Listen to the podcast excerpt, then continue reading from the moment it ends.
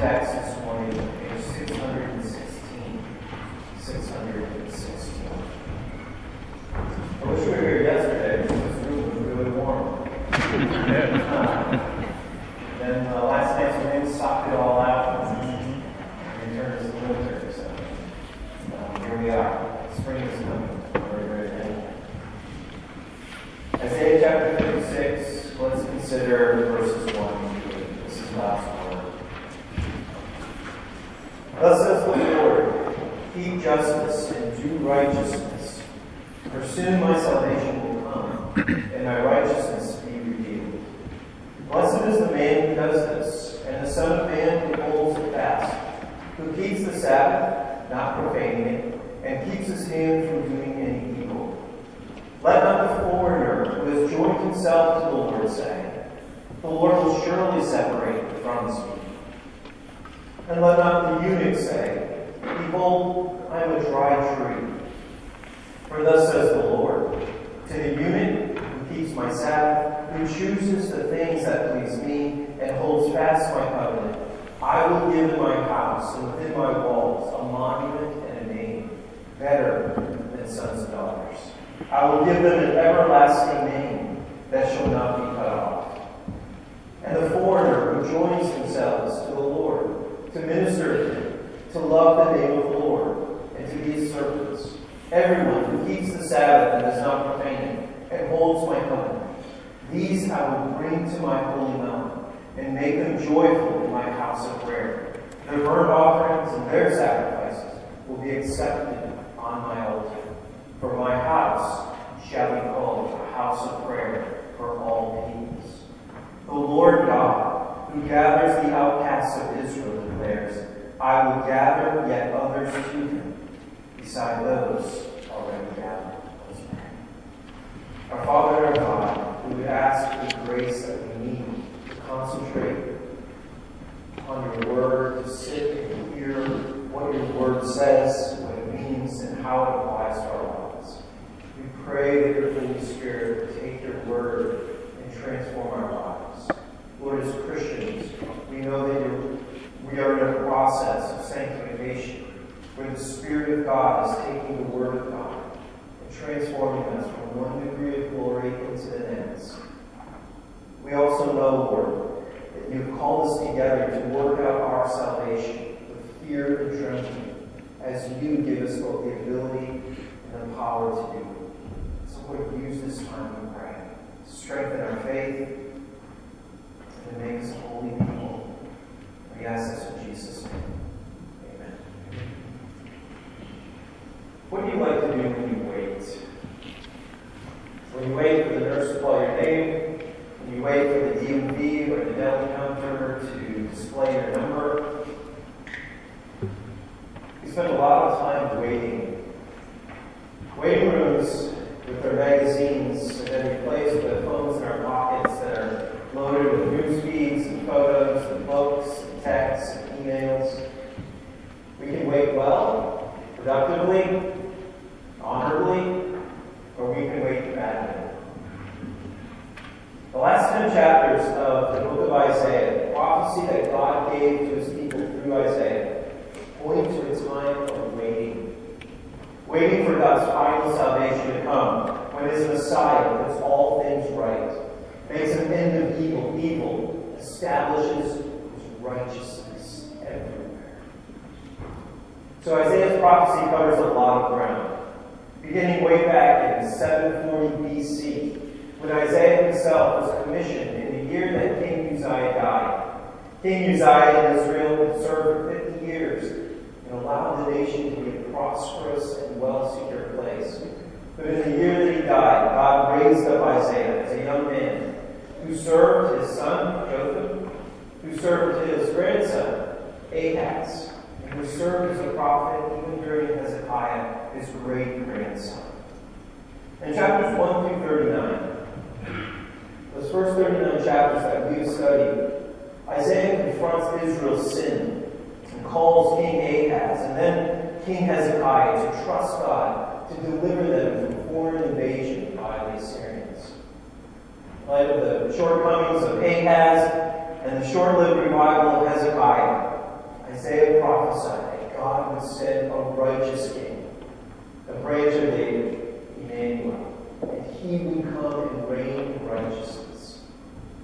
In chapters 40 to 55, Isaiah looks down the road 150 years into the future, when Judah's sins would result in Babylonian captivity. When Babylon would come and crush the city, and destroy the temple. Isaiah foretells that God would not use the Persian king Cyrus to deliver the captives from Babylon, but he would also raise up the suffering servant, a Messiah, to deliver them. We read in chapter 53 that he would bear our transgressions, be bruised for our iniquities. The chastisement of our sins would be laid upon him. Well, that brings us to this final section, chapters 56 to 66. These chapters fall between the return of the exiles to the land where the Messiah would be born and crucified and raised again, and all the way to the consummation of history, the new heaven and the new earth. In fact, the last chapter of Isaiah points to the new heavens and the new earth, where God, by his King, will reign in righteousness Here in these chapters, chapters 56 to 66, Isaiah paints a third portrait of God's Messiah. This portrait is of God's anointed conqueror who will gather God's people and judge God's enemies. Friends, here we sit in Isaiah's story. Between the coming of the Messiah, who lived on this earth, died and rose again, ascended to heaven, and will return and consummate all things.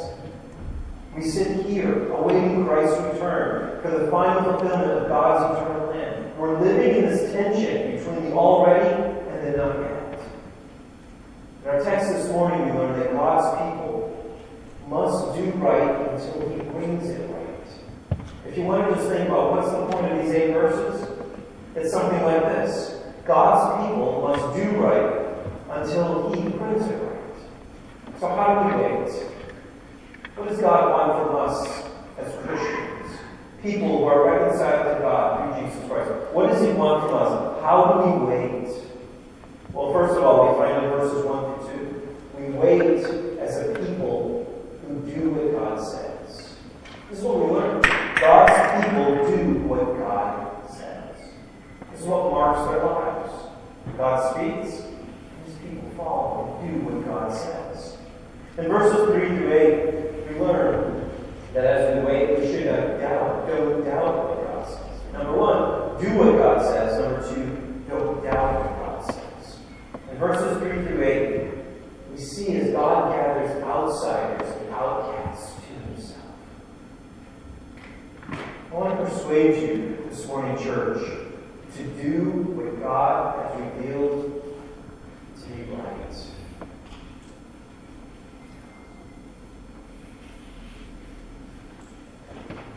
Until Christ comes and brings our final salvation.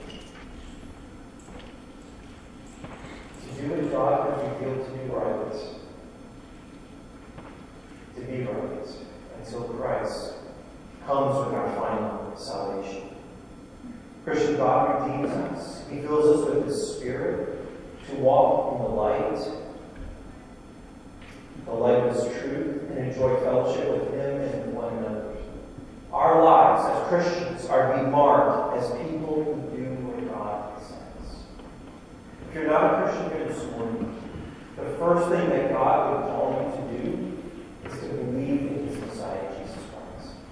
To submit your life and your desire to save yourself to the one He provided to save, His Son, the Lord Jesus Christ. That you would join yourself by faith to the true living God through Him, and that you would love Him as He has revealed Himself to you. Let's consider how we are waiting for God to bring His righteousness and final salvation. So, number one, how wait? Do what God says. That's what God is telling and expecting his people to do. Two times in this passage, both in verse number one and in verse number four, they begin with these words Thus says the Lord. Friends, that should mean something to you.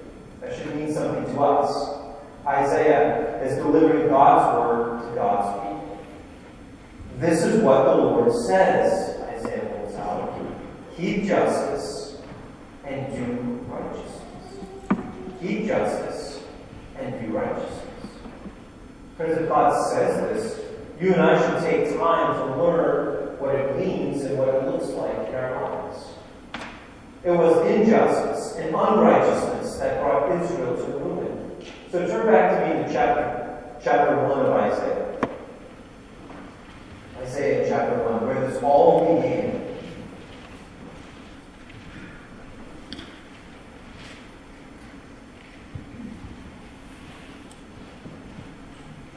In verse number 2 of chapter 1, God calls the heavens and earth to account as witnesses in a court hearing against his people. He says in verse number 2 of chapter 1, Hear, O heavens, and give ear, O earth, for the Lord has spoken. Children I have reared and brought up, but they have rebelled against me. The ox knows his owner, and the donkey his master's crib. But Israel does not know. My people do not understand. Ah, a sinful nation, a people laden with offspring of evildoers, children who deal corruptly. They have forsaken the Lord. They have despised the Holy One of Israel. Notice in chapter 1, verse 21, how the faithful city has become a whore. She who is full of justice, righteousness lodged in her, but now murderers. Your silver has become dross, your best wine mixed with water. Your princes are rebels and companions of thieves. Everyone loves a bribe and runs after gifts. They do not bring justice to the fatherless, and the widow's cause does not come to them. Look at chapter 5. When we hear that God uses this metaphor of a vineyard, that He planted a vineyard, and look at verse 7 For the vineyard of the Lord, speaking of Israel, is the house of Israel, and the men of Judah are His pleasant planting. And He looked for what? Justice. And behold, what did He find? Bloodshed. For righteousness. And behold, an outcry, a cry of distress. Oh, Israel was really good at going through the motions of gathering as a people, of sacrificing on the Sabbath, but it all made God sick to his stomach. He says in chapter 1, verse 15, You spread out your hands to make prayers. I will not listen. Your hands are full of blood. Wash yourselves. Cease to do evil. Learn to do good. Seek justice. Correct oppression. Bring justice to the fatherless. Plead the widow's cause. Because Israel wouldn't listen. God patiently brought this word to them by prophet after prophet, but they would not listen. So after much patient warning, God brings the Assyrian nation to destroy Jerusalem, to destroy the temple, and to drive them out of his presence, just like he drove Adam and Eve out of the garden. Friends, on the other side of this separation from God, this chastening exile, was the atoning work of Christ.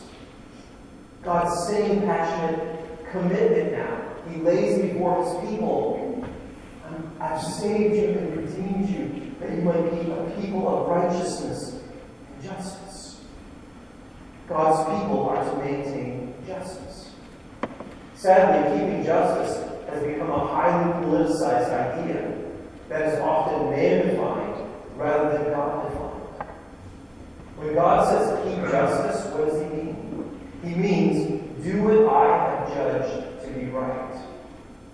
So, friends, as you read your Bibles, look at the ways in which God says this is right and this is wrong. Or if a person does this, this is what he should do. This is, this is how he should act. Listen to how God judges what should be right, what is right, and what is wrong. God's people are called to maintain justice, and God's people are to do righteousness. That is, to do what God reveals in His character and in His words to be right. God handed to Moses ten words. Ten words that he audibly declared to the people at Mount Sinai, which can be summed up in these statements love God and love your neighbor. Loving God, the true living God, means don't have any of God gods before him, worship him supremely above all things. Don't make images of him, because any image would be less than his truly who he is. Worship him. God held the law to love your neighbor. So, children, honor your parents. Husbands, don't commit adultery. Wives, don't commit adultery. Don't bear false witness about your neighbor in court or even in the office. Don't steal. Don't take what's not yours. Don't covet. God lays these words before us, teaching us what is right, how to live justly and rightly before Him. My friends, to be clear, Isaiah is not inviting people to seek salvation by their own works of righteousness. Clearly, Titus chapter 3 and verse 5 says, Not by works of righteousness which we have done, but according to his mercy he saved us. Through the righteousness provided by Jesus Christ. But here he is urging those who belong to the Lord to devote themselves to a life that reflects what he has revealed to be right. Church, when the, when the world looks at you it us, we who are Christians, they should already see a people, a co-worker, a teacher, a police officer, an insurance broker, a nurse, a pastor, displaying what life in God's kingdom looks like, even though it's not here yet in its fullness. Verse number one the Lord says, Keep justice and do righteousness, for soon my salvation will come and my righteousness will be revealed. God introduces this final section of Isaiah, promising that He will put things right. His righteousness in His fullness will be revealed. God will send His anointed conqueror to judge His enemies, to put down evil, and deliver His people to a new heaven and a new earth, to enjoy his eternal presence forever. Friends, verse 2. God goes on to describe the man or the woman who does this, who keeps justice, who does right, who holds fast to what God says as the blessed. In Deuteronomy chapters 27 and 28, God holds up to, to his people. This is what what you will be if you are blessed, obey my laws, and you will be the blessed. Disobey my laws, and you will be. Here he says, Those who do what I say is right are the blessed. And Isaiah gets specific, naming what God said to Israel under his old, old covenant, the law of Moses. Blessed is the one who keeps the Sabbath, not profaning, keeps his hand from doing evil. It's a helpful definition of way to think about God's kingdom. What does it mean when we talk about God's kingdom? You can sum it up this way it's God's people in God's presence, submitting to God's rule and enjoying God's blessing. That's what the Sabbath was to be for his people. Why was keeping the Sabbath such a visible mark of righteousness to the people of Israel?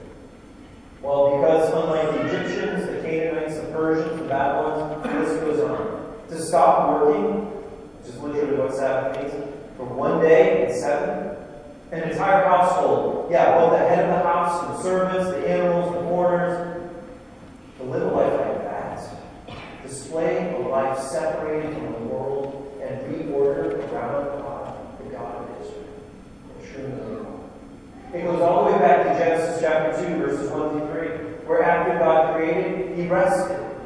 He sat back and saw what he made, and it was very good.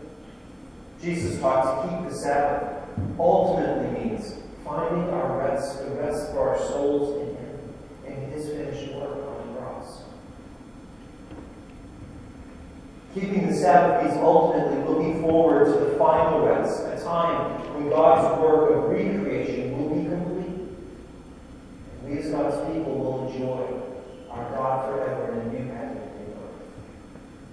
The early church, as we read in the New Testament, gathered throughout the week, but mainly on Sunday. That's why we're gathered here this morning, and we didn't gather yesterday and Saturday. Because again, we are identifying with our God through Jesus Christ, who rose again on the first day of the week. By identifying with Jesus, we observe God's promised we're going to talk more about the Sabbath in chapter 58 as we come to it. But Isaiah continues.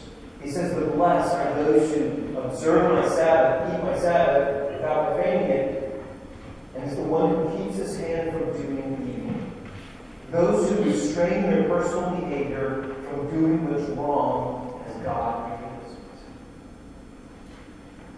it. In his Sermon on the Mount, and you can read this in Matthew chapter 5 and chapter 7, Jesus calls his followers to a righteousness that exceeds the checking the boxes like the scribes and Pharisees, the externals.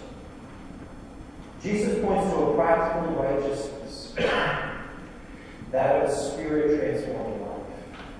Five times Jesus says in chapter 5, You have heard it said of old, but I say unto you. Jesus identifies evil that Christians we must keep from our Jesus said, You have heard it said of old, Thou shalt not murder. But Jesus goes deeper. But I say unto you, if you're angry with your brother, you should leave your altar, you, you should leave your uh, sacrifice at the altar and go reconcile with your brother. And when you're done, come back and worship.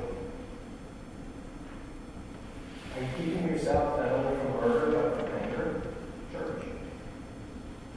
Jesus says, You've heard it said of old, thou shalt not commit adultery, but I say unto you, if a man looks at a woman to lust after her, he's already committed adultery in his heart.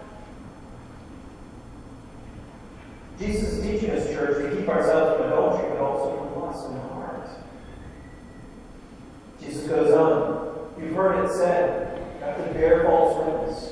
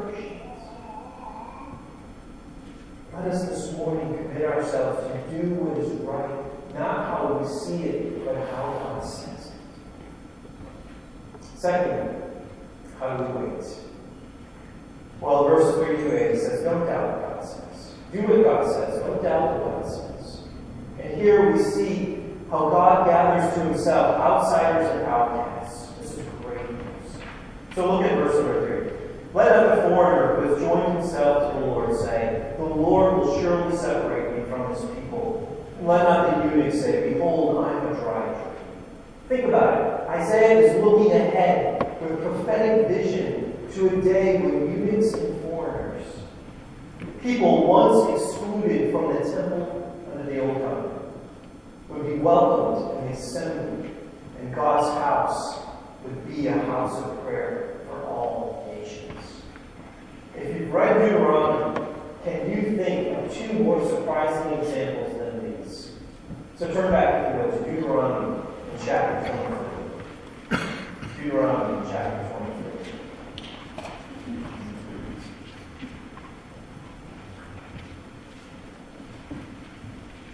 Listen to this. No one whose testicles are crushed or whose male organs cut off shall enter the assembly of the Lord.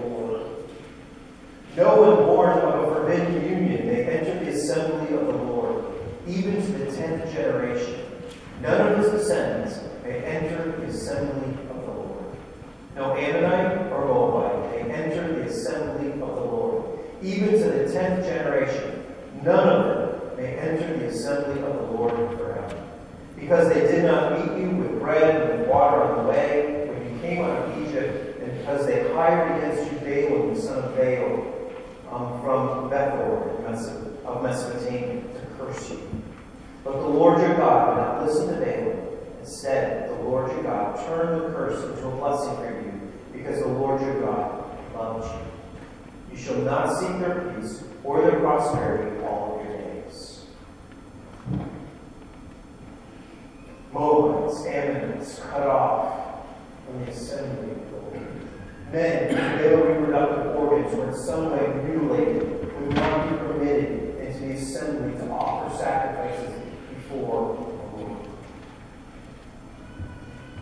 Friends, when you read Isaiah chapter 55 and the words are, Come, are you thirsty? Come to the Lord. Do you have no money? Come to the Lord. He's prepared a banquet. He's welcoming you giving uh, you into his presence and family to his table.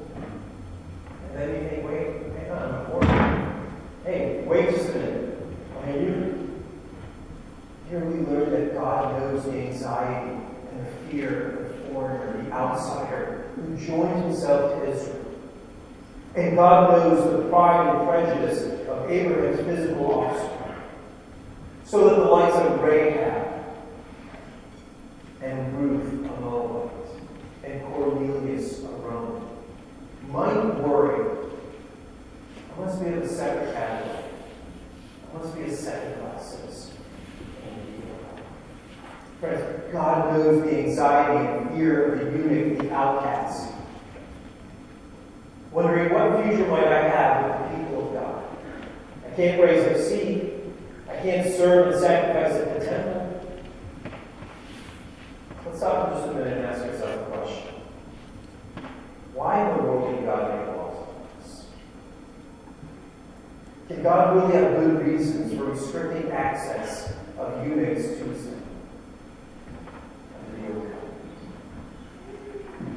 Well, in some cases, course, such mutilation might have been the result of a work accident, a battle wound, this, this restriction would demonstrate how approaching the presence of a holy God demands that we are made whole. And so much more than that. More commonly, emasculation marked a cultic pagan practice, and even pagan royal families, so that men who served these pagan temples or served these pagan courts would be emasculated so as not to procreate or, or be able to claim an heir. So ultimately, this rule became a deterrent from forsaking God. It became a blessing to keep his people from permanent harm. God blessed his people with the ability to have children. And it would be through Abraham's seed, Israel's offspring, that a Messiah would be born to bless all families the earth. The Lord says in verse 24, Notice, thus says the Lord to the to the to the one who persists in ordering his life as God commands, keeping his Sabbath, to the one who has a personal commitment to do what God pleases, to grip his covenant. God says, I will give this one a monument and. You might remember King Absalom, or King David's son Absalom. He was unable, he did not bear a son before he died. But it says that Absalom, not bearing a son, set up a monument in the king's valley. It says he had no son to keep his name in remembrance. So we call the monument Absalom. Here, God promises the eunuch who joins himself to the Lord a place in his house, right inside his walls. Not barely the temple precinct, but right in his very divine presence. He promises this one an everlasting name and an everlasting place, never to be forgotten. The conversion of the Ethiopian eunuch in Acts chapter 8 is a beautiful and intentional example of this. Interesting. The scroll in which he was reading when the evangelist Philip met him was the scroll of Isaiah. Isaiah And there, that Ethiopian eunuch confessed faith in Christ and was given an everlasting name. God shares his presence and gives a name to those formerly excluded. They are now members of God's house. What a comfort to the outcasts. And God continues. Isaiah continues by saying, Don't doubt what God says. Look, look at the people that God gathers to himself, not only the eunuch, but the foreigner, verses 6 and 7. For the second time we read, the foreigner, as described as the one who joins himself to the Lord. The truth is that a eunuch might have been born as an Israelite, but a foreigner would have to make the costly decision to leave his family and culture and the foreign gods and to join himself to the God of Israel. To the outsider who to the Lord, to minister, to love the name of God with himself. If you're not a Christian here this morning, please understand what it means to join yourself to the Lord. It means to turn from every other God to worship this God alone, Jesus Christ. It means to turn our lives from worshiping other things to worshiping the true living God means to love the Lord God. Just turning to a culture or system of worship, it's turning to a personal delight and devotion to the Lord as He has revealed Himself to me as love. To these, God says, I will bring to my home. I will welcome into my presence. I will make them joyful in my house of prayer. And I will accept their sacrifices. Why does God do this? Notice he tells us, For my house shall be called a house of prayer for all things. The gathering of foreigners and eunuchs is fulfillment of what God's household was always meant to be. you can go back to Genesis chapter 12, verses 1 and 2. And God says to Abraham, Through your seed I will bless all the families of the world.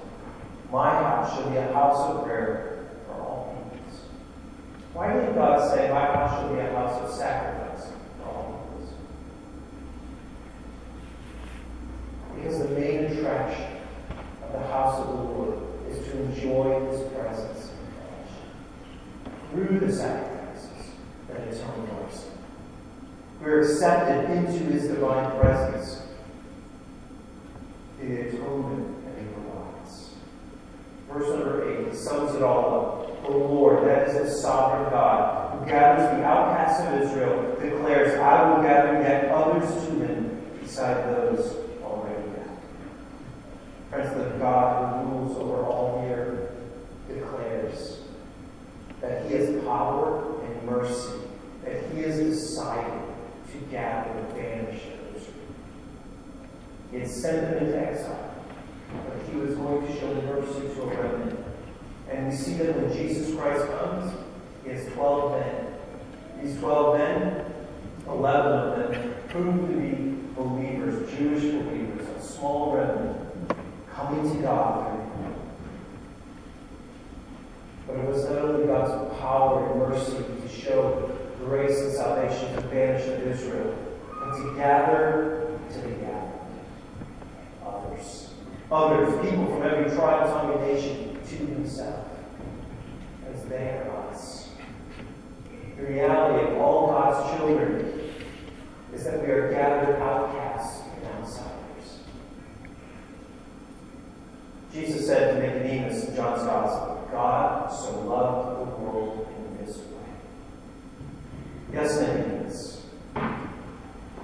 God loved and provided sacrifice for sinful descendants. God provided a way for the people of the world. Jesus teaches that he is the good shepherd who knows his own sheep and lays down his life for sheep. And he says in John 10, and other sheep that are not of this fold, I must bring them also, and they will listen to